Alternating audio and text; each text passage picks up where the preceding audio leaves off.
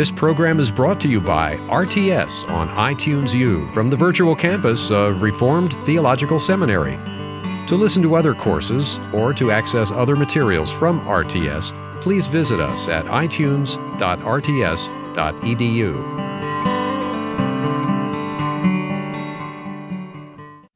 Lecture 14 Isaiah International Upheaval and the Days of Hezekiah.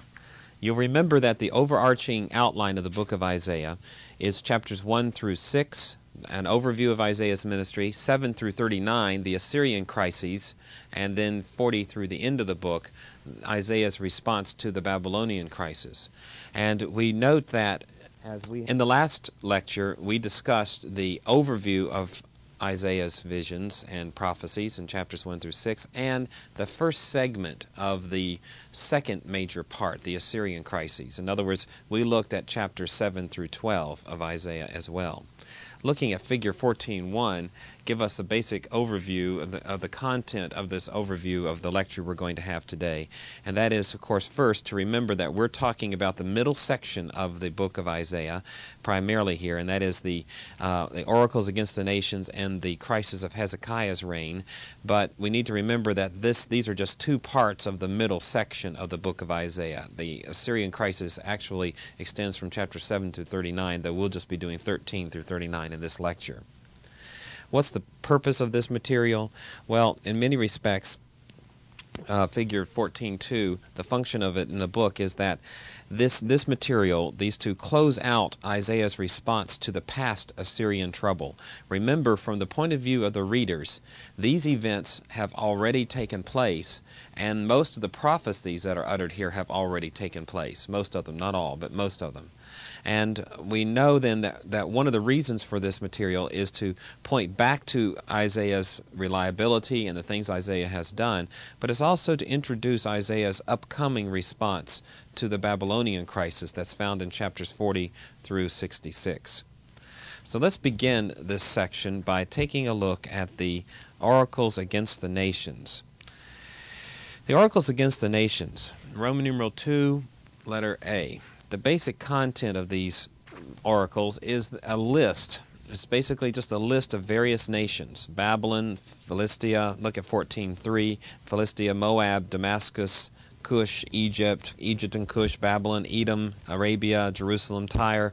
So we see a list of various countries that are there. so then the basic structure of this material is that of surrounding nations, nations surrounding Israel. This should remind us of the passages in the first chapters of Amos and a variety of other materials we've already seen in this course. These are oracles of judgment against the nations. Now, we need to start off by making this point, and that is that this material is dealings that are in existence during the days of Isaiah. So many people read these materials and they think that somehow Isaiah is predicting things that are going to take place in our day. Nothing could be further from the truth. Isaiah is not talking about the 20th century or the 21st century for that matter. He's talking about uh, his own day and things happening in his time. Now, to understand that, we need to realize that there is a definite Assyrian focus here. To begin with, let's take a look for just a moment at chapter 13. Chapter 13, verse 1 says this An oracle concerning Babylon that Isaiah son of Amoz saw. And it says, Raise a banner, bear a hilltops, shout to them, beckon to them to enter the gates of the nobles. I have commanded my holy ones, I have summoned my warriors to, cry, to carry out my wrath, those who rejoice in triumph. Now, the issue here that needs to be raised is whether or not this passage is talking about the Babylonian kingdom, what historians call the Neo Babylonian kingdom, that is, during the days of Nebuchadnezzar and the like, a very famous period of time, um, or is it talking about Assyria? Most interpreters, most scholarly interpreters, believe that Isaiah is now talking not about Babylon as we understand it, but about Assyria. And the reason for this is because in the year 729, Tiglath-Pileser III, the great Assyrian king, emperor, uh, conquered most of the then known world. And in 729, he was also in charge of and had conquered the Babylonian kingdom. Babylon was a great city, and it was a city of great pride for him, a fact of great pride for him that he had conquered Babylon. And from this time on, Tiglath-Pileser III, after 729, called himself the king of Babylon. And so it's very interesting that as we read through this material here, that we may very well not be talking about the Neo-Babylonian period, but we may actually be talking about the Assyrian kingdom. That's why we read in chapter 14, verse 3 On the day the Lord gives you relief from the suffering and turmoil and cruel bondage, you will take up this taunt against the king of Babylon. And that king of Babylon may very well be talking about Tiglath-Pileser III. And if that is the case, then this prophecy is a prophecy about the destruction of the Assyrian Empire. And that Assyrian Empire, of course, was destroyed in 612. Philistia is told that it will be destroyed as well, and in 715 Sargon II the Assyrian defeated Philistia. Moab is told it will be destroyed. Again, Sargon II, 715, it happened. Damascus, Syria, is destroyed, as we know, by Tiglath-Pileser III in 732. Uh, Cush, chapter 18, verses 1 through 7. Um, in 716 through 15, Shabako of Cush gained control of Egypt and sought allies. This is in fulfillment of the prophecy that Isaiah gave. The Egyptians were, are said in chapter 19, verses 1 through 25, that they will be destroyed. And again in 670, Esarhaddon of Assyria conquered Egypt. The um, the Egyptians and the Cushites, 711, Sargon's first year. They, we read um, these words in verse 3. Then the Lord said, Just as my servant Isaiah has gone stripped and barefoot for three years as a sign and portent against Egypt and Cush, so the king of Assyria will lead away, stripped and barefoot, the Egyptian captives and Cushite exiles, young and old, with buttocks bare, to Egypt's shame. Now, there you have it the um, the figure there is rather striking that in 711 Sargon's first year he does this to the Egyptians and the Cushites. The oracle now against Babylon in 21 1 through 12 in all likelihood is talking about the time that the Assyrians actually crushed the Babylonian rebellion in 710 through 703. Well, in 703, the Assyrians attacked Edom, Arabia. The Assyrians attacked Arabs continually. And then Jerusalem is also being warned in chapter 22, verses 1 through 25, of, of great destruction and horror. And in 701, Shebna, a contemporary of Hezekiah, and Eliakim in the days of Hezekiah are mentioned here in this passage as part of the scenario here, if you take a look at this material. Tyre is mentioned in chapter 23, and in 701, Assyria attacked, attacked Tyre. So, what do we have here in all of this? Well, what we have is a portion of the Bible that's focusing on the movement of the Assyrians and various other nations in the international arena and that these nations are being used by God to carry out His purposes, His purposes of judgment. And what's very interesting about all of these figures and all these historical events is that they seem to have at least one of two focal points here, historically speaking. Look at Looking then at figure 14.4, we see that the, the events that are described here, or prophecies that are uttered, have two basic periods of time in mind. Some of them are fulfilled near the days of Ahaz. You can take a look at the list and see the dates next to them and see that they were fulfilled near the days of Ahaz. Others were fulfilled near the days of Hezekiah. And so we, we can see here that in many respects this material of the upheaval among the foreign nations anticipates the move from the Assyrian crisis in the days of Ahaz in this in this section of Isaiah to the Assyrian crisis in the days of Hezekiah. And so this is a bridge passage as it were, moving from one section to the other. The themes of judgment and hope come through in all this material as well. We should recognize that. Just for an example, you can see in figure 14.5 that many negative things happen to the various nations that are mentioned here. Many terrible things happen. But there are also some positive things that take place.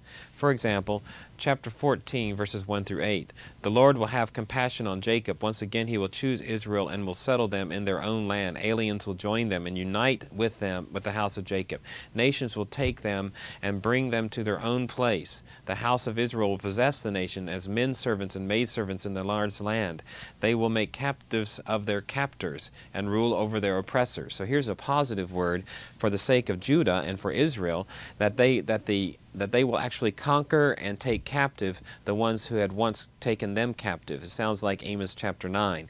This is a great restoration prophecy of the victory that Israel will have over her enemies. And these same kinds of positive words appear scattered throughout these oracles of judgment against the nations, and that you, they remind us that the negative word against other nations is actually a positive word for Israel. This brings us to Roman numeral 2, letter E, the original meaning of this material.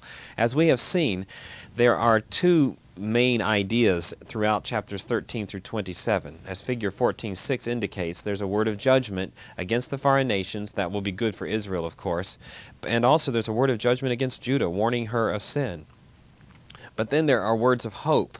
That hope will be extended to the foreign nations as God's grace reaches out to them, and also that Judah will receive a glorious restoration.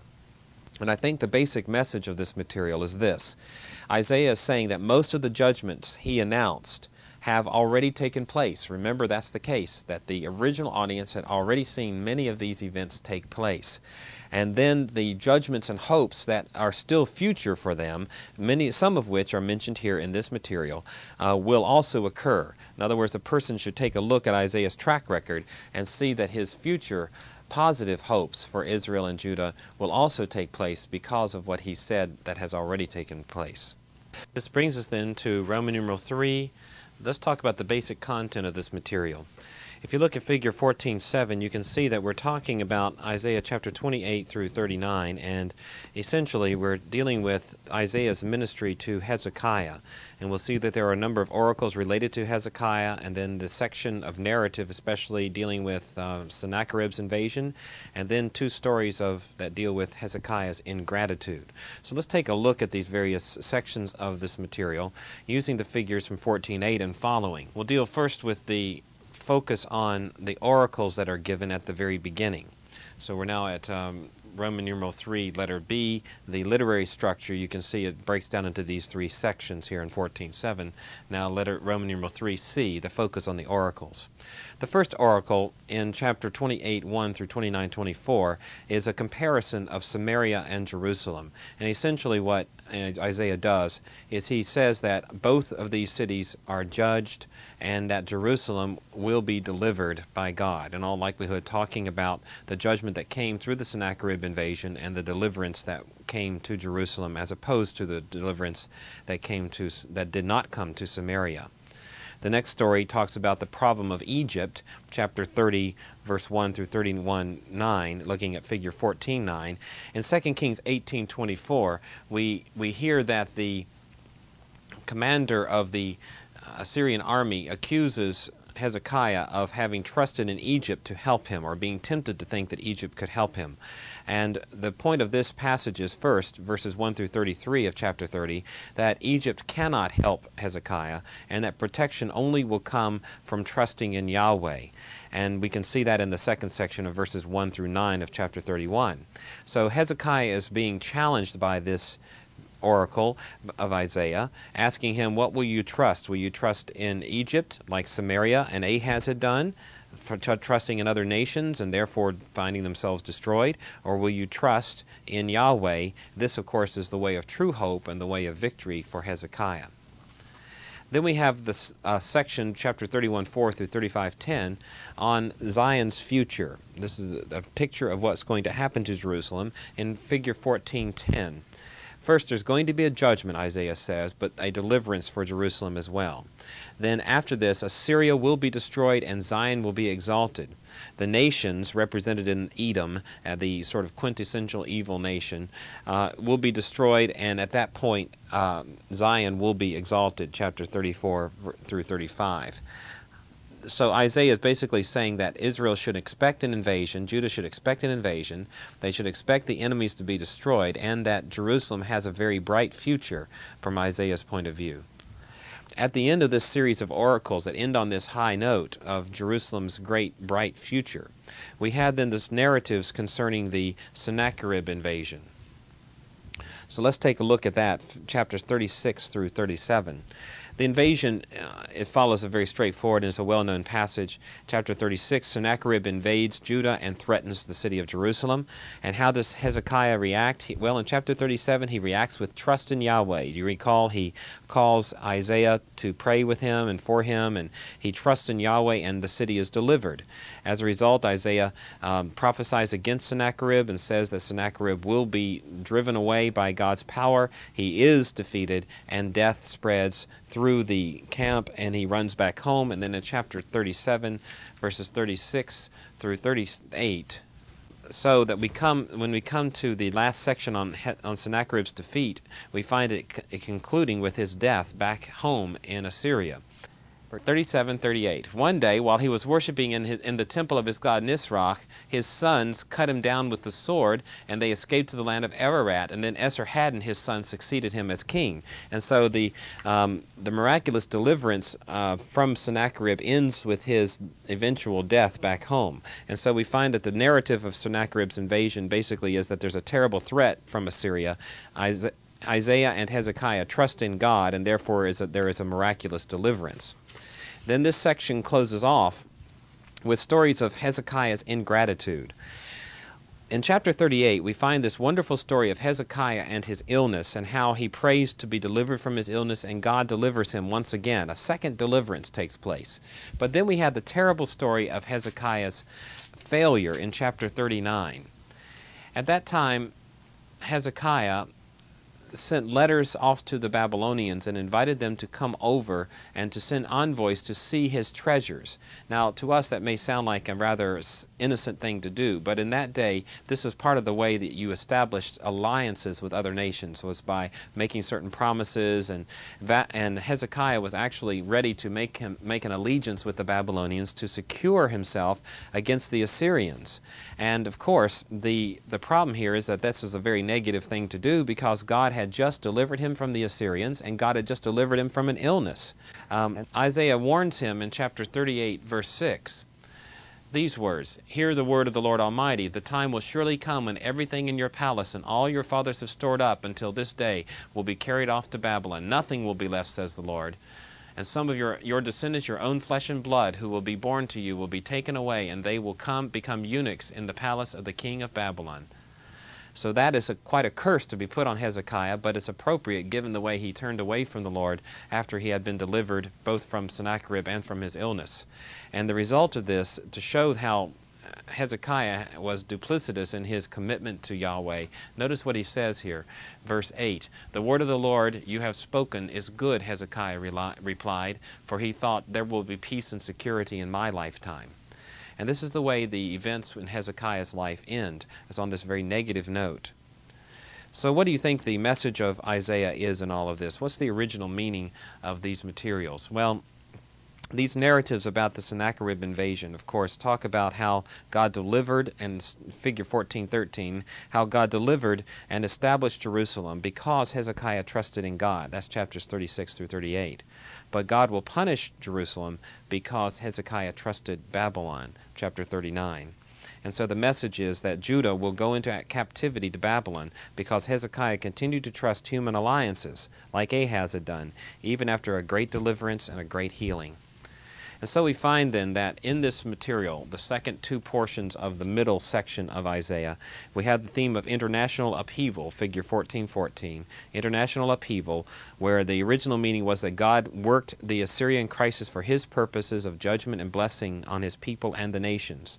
And in the New Testament, this co- correlates to us in that God still controls history and will br- bring Jerusalem to glory and the nations to defeat and salvation in Christ. And then the application, of course, for us today is that we hold forth hope in the final judgment of the world and the redemption of the new Jerusalem and a new heavens and a new earth in Christ.